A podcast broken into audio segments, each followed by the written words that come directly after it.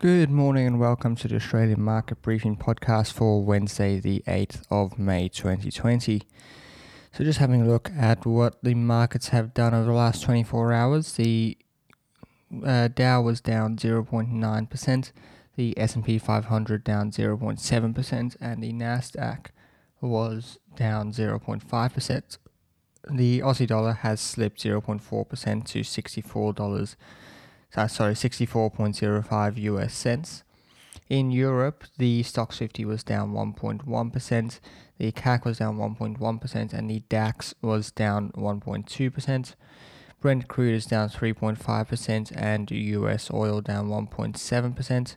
10 year US yields have ticked up a little bit to 0.7%, as well as Australian 10 year yields up to 0.91%. The European Union has forecast that GDP of the continent, or of the Union more accurately, will drop to will drop 7.4% this year, and unemployment will jump to 9%.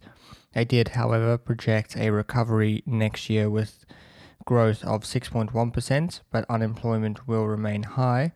They also warned that it will be uneven um, as different countries will be able to lift restrictions at different times, and so that both the the drop and the recovery will be uneven.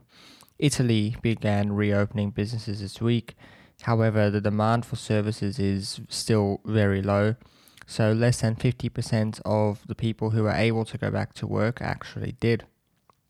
The ASX is poised to follow the other markets lower this morning as Wall Street struggled overnight, hit by a wave of selling, although notably tech stocks including Apple, Amazon, Facebook, Microsoft, Intel, Tesla, and Netflix did finish higher. We don't have a lot of data ahead today, though we do have the trade balance for March. So we've got for today. Thank you for listening. I'll be back tomorrow with another episode.